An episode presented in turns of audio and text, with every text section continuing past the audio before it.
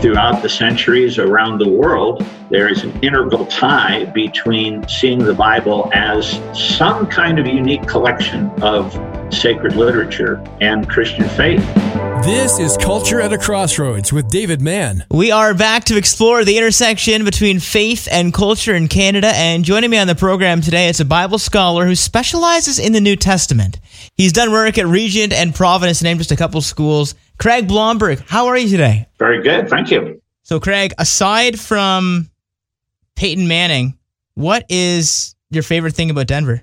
Well, my goodness, I've been here 35 years. So if you're going to start with football quarterback, then I suppose I have to go back to John Elway. His throws were so hard that they'd make an X on the on the receiver's chest. That was the legend. yeah, he's a great player. And what about the mountains? Do you uh, do you find God in nature? I find that God created nature, and I love to get out. And my wife and I are we like to call it hiking, but it's just glorified walking up and down hills and it is a beautiful part of the world. Sure is. Somewhere I've never been, but I'd love to love to get there. But I appreciate you your willingness to speak into the Canadian context a little bit for the sake of of this conversation and a conviction that I have is really trying to understand uh, culture in Canada at large and you know in your experience and and continual pushing forward with uh, with your work as an academic why do you think that it's so important for there to be Christian academia and scholarship in your northern neighbor in Canada? For the same reason that it's important any place in the world, uh, even from a purely secular point of view. Christianity still holds a slim margin over Islam in terms of the greatest number of professing adherents. It is arguably the most influential religion in world history, and uh, an educated person ought to know a fair amount about something like that. It's a great response. And for you personally, I mean, I understand that you were converted as a teenager. Why have you devoted your life to to study? It's true. Um, I was brought up in what I later learned to call a, a very liberal Protestant denomination and congregation. The idea of being able to have a personal relationship with Jesus that could transform my life was not the way I remember ever hearing it phrased in my church, but through a Youth for Christ club in my high school, I, for the first time, saw kids my own age, even as young as 15, uh, for whom this made a very significant difference in their lives in good ways. And as I grew, I tried in all different kinds of ways with my friends and new acquaintances to talk about what Jesus had come to mean in my life. And one response, uh, not necessarily the, the most common, but common enough, was well, how do we know Jesus actually said and did the things the Bible says he did? And that happened often enough that I set out on a quest that's wound up being lifelong to come up with good answers. Well, I appreciate your contributions to the uh, to the Christian world at large and to the culture world at large. Now, you mentioned that uh, the church that you grew up at, you didn't necessarily, uh, from what you can remember, uh, remember preaching that was so focused on Jesus. And I've heard it said that Jesus. I think this is this is a fair assessment. I mean, you, you I'm sure you could you could pick apart any statement that I say as a professor, but uh, Jesus is the word behind the word, and you study the word. You've, you've poured your life into this, uh, but you know better than I do that there's a growing number of Christians that don't take the Bible as the Word of God. What dangers do you see in this? Most believers will take something out of Scripture as the Word of God, even if they don't necessarily realize they're taking it out of Scripture. If they're saying that love is the heart of a good life, um, they're agreeing with both Jesus and Paul, who said, Love God and love your neighbor as yourself are the two most important things in life. But if they're not accepting the entire Bible as an authority, then the question you have to ask is how do you pick and choose which parts you accept? If you say, well, I don't necessarily accept any of it, I just take it as a good human book, then what do you base your life on? Why, why even call yourself some kind of a Christian? What does that word mean for you? And, and I know what some of the answers to that are, but I don't think they are in keeping with the historic meaning of the term. Throughout the centuries around the world, there is an integral tie between seeing the Bible as some kind of unique collection of sacred literature and Christian faith. So let's talk about it. Can you pick that apart a little bit? Because when the early believers were first considered Christians at Antioch, what would be the ties to the word of Christ in that earliest time of being considered a Christian, as you say? Well, the scriptures, of course, in the earliest years were the Hebrew Bible, uh, what today we call the Old Testament. And Jesus himself had modeled, and the first Christian preachers consistently modeled the practice of taking texts from the Old Testament and pointing out how they believed that they pointed forward to the things that Jesus of Nazareth said and did, and therefore that this man was the fulfillment of the prophecies and the hopes of Israel, but also going right back to Abraham in Genesis 12, blessed to be a blessing to the nations. And it was now the time of the ingathering of the nations hence the beginning of an active worldwide mission. Craig, do you think that you mentioned off the top that you said that Christianity has arguably been the most influential religion in the world? And do you think this proponent to seeking truth, as we see players in history like Wilberforce and, and Luther King Jr., do you think that really does stem from the Word of God? Well, those two do. Martin Luther King Jr. was a, a Baptist pastor, and although some of his views were viewed in his day as radical, largely because the people viewing him that way were racist, he certainly derived his convictions from Scripture, and it's been written about just at least as often with Wilberforce and his commitment, lifelong commitment as an adult to abolish slavery very much came out of Christianity. So you said there's nothing new. There's nothing new that, that, that hasn't been brought up before. And yet it sounds like those that are, are raising concern for the validity of, of the scriptures, they would argue that, that that that's not the case, that there is more modern science than there was 50 years ago, that there are stronger proponents of different worldviews that we didn't have as resources how do you combat that? That there are such other ways of thinking that contradict the Word of God? Well, yeah, I would agree if you're if you're talking about a quantitative argument, but I would disagree in terms of a qualitative argument.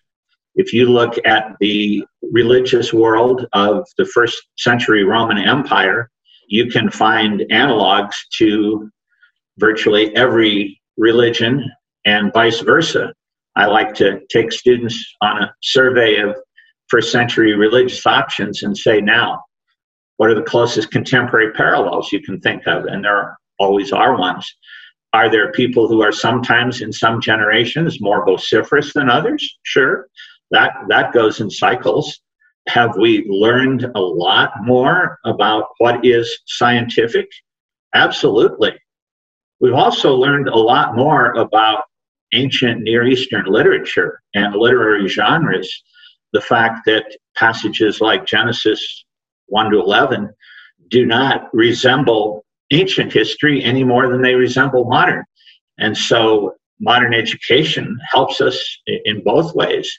It allows us access to the full breadth of understanding of interpretation. There are places where having access to just about every known document from the ancient world that has ever been preserved, translated, and digitized, which is an extraordinary amount, enables us to say, oh, look, this view that some people today say is the only way Christians ever took something really isn't.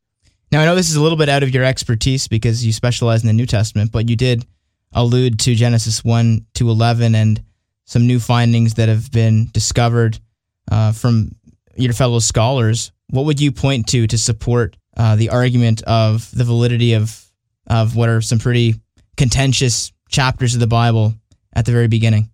Well, without necessarily uh, commending it as the solution, because there's easily a half a dozen ways to take uh, Genesis 1 to 3 alone. And because that's not my area of specialization, I tend to allow for several of those possibilities. But a scholar by the name of John Walton, who spent much of his career at Wheaton College in the Chicagoland area, has written extensively on the imagery of both the days of creation in Genesis 1 as resembling an ancient monarch establishing a dwelling place for himself, aka a holy temple in Israelite language. And then you shift to the garden imagery, which is also that which was regularly associated with kings and high priests. And suddenly you're in a world that's intending to talk about what is the nature of the one God that Jews and Christians believe makes the world monotheistic rather than polytheistic, and what is the nature of that one God. Let's uh, transition to uh, more of your expertise in the New Testament because you have written books on uh, one of the genres that Jesus loved to speak in, which is parables. Why is it important for us in understanding the, the, the reality that Jesus is pointing to to use this tool in its rightful way? A parable is a magnificent form of communication, and Jesus was certainly the master of it. There, there isn't even anything that we are aware of that anybody attempted in the Greco-Roman world uh, that's at all like it. The next closest thing is Aesop's fables with talking animals, which really isn't that close. The rabbis had hundreds of parables from uh, a few centuries later, but read them for yourselves. They just don't quite have the same punch or force or impact. What Jesus did was draw people into a very short story. Have you ever been a prodigal? Have you ever been an older brother? I've been an older brother. You can't help but be drawn into the story. But as soon as you're drawn into the story, then Jesus makes it clear he's talking about God as the Father and the way humans respond. In his world, they were Pharisees and scribes on the older brother's side and tax collectors and sinners on the younger brother's side.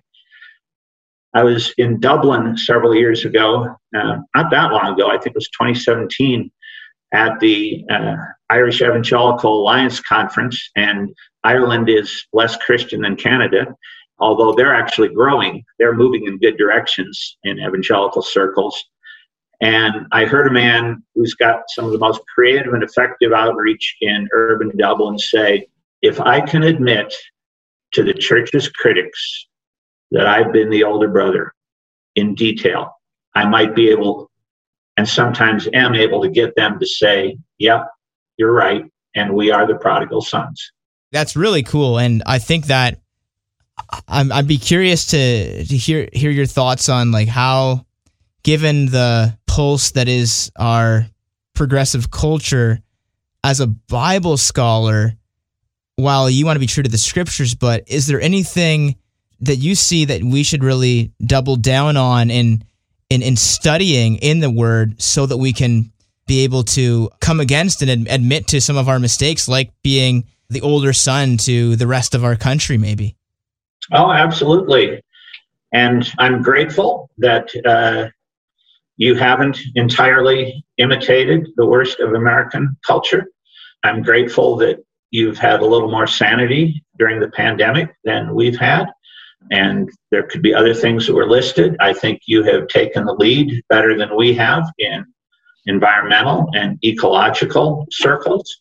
I think that perhaps you have a better balance of issues of justice and, and mercy for the hurting and the marginalized and the disenfranchised people at home and around the world. And of course, these are huge sweeping generalizations that, that admit to many exceptions. And we should applaud a secular culture where those are key issues and we should point out that, in fact, they're key biblical issues and that Christians have often not done a good job with them. Starting in any context with as much common ground as you can possibly muster up with someone who has different values is a key. Jesus and Paul both modeled it in the New Testament to gaining a hearing and at the very least having a courteous and civil conversation. Uh, I'm so old, I can actually remember a lot of those as I was growing up as a kid. And it seems like with each decade that I've lived, they're more and more rare, but they're still possible. What would you suggest Christians to study in, in order to be best prepared for this kind of dialogue and this sort of applauding without being in such fear? I've heard it said that until I can, with some empathy, understand not only what another person is saying, but why a rational person might seriously believe that. I'm really not fully qualified to engage them in uh, a proper conversation. And that doesn't mean that we have to become experts on everything. The young beginning teacher learns on a daily basis to say, let me get back to you on that. I think sometimes Christians go to one training session after another, one seminar, one conference, one podcast after another, thinking if I just get enough of these, I'll be ready to engage in conversation with people I haven't yet met. That's totally backwards. Go out and meet them go out and share your views and, and be friendly and listen and don't react when there's something you're horrified at, at least not in a too horrified way. And let that be the stimulus for the things that then you start to research so that the next time you get together, you can say something more. Oh, it's great counsel. Uh, one of the perhaps opportunities to to share and to relate to culture in Canada, I think would have to be through authenticity. You know, there's this growing desire to to share with vulnerability what what you're going through in your life, and I, I would imagine that given your pulse on the scriptures, that one of the arguments that that you'd be very well versed in is that the one that there are so many places in the Bible where many people denied Jesus, like Peter, or there's examples of Jonah who has these confrontations with God, and yet all of that is disclosed to us in the scriptures. And so, isn't that a strong argument, not just to point to the validity of, of the Bible, but also one that connects with this cultural moment too? Absolutely.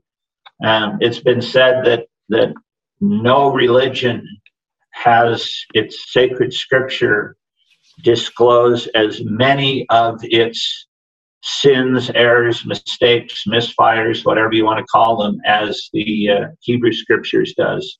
More often than not, the prophets and leadership who are godly within Israel are having to uh, lambaste the majority of the people for, in most of their life, disobeying God. And if I were inventing a religion to commend it to others, that would not be a very good way of doing it and the New Testament is hardly squeaky clean in, in comparison. These are real people. Uh, we shouldn't put them up on a pedestal, nor should we demonize them. They are like you and me. Just a final sticking point for people is often Paul's authorship, uh, given that it came after Jesus and after the, the Old Testament was was conveyed. Uh, yet you, in your in your writings and in your research, have pointed to the uh, the certainty of, of books that we know with confidence. Uh, we, can know with, with great confidence were, were more or less written by him f- for sure. And there are others that we don't have that same confidence. And so that can sort of seems to weaken uh, people's arguments. So these books that we don't know if they're written by Paul, we presume they probably are. What should a Christian do with them when conversing with someone who is trying to seek the truth? Well, it's certainly not the the first hill to lead the troops out to and die on. There has been a lot of research on what scholars call pseudonymity, writing under the name of someone else that turns out to not be the true name of an author, hence a false name, a pseudonym. And there is evidence uh, that is very mixed. there are passages in Jewish and Greek and Roman circles that suggest it would be not too much different than if uh, I pick up the autobiography of a famous sports star or Hollywood celebrity and discover that it was written by a ghost author, or that a book was finished posthumously and edited by the good friend or disciple of uh, a person who had just died. And then on the other hand, there is evidence to suggest that people would have rejected that out of hand. And so anybody who says the last word has been written hasn't been reading the recent words. it's still a very a very debated topic. So a book can be authoritative whether or not we know for sure who wrote it. Other things that if the American Constitution were found out not to have been signed by John Hancock, who at least wrote the biggest name in his signature, though he probably wasn't the most influential person behind it, it wouldn't change one thing in terms of the authority that it has come to have and been used in American legal circles. So that's an issue that's important. It's one to talk about. It's not a hill to die on. Now, just in like looking at this from the uh, a higher vantage point, the whole Bible in its contents is constantly pointing to us of how God works through broken people to accomplish his his purposes.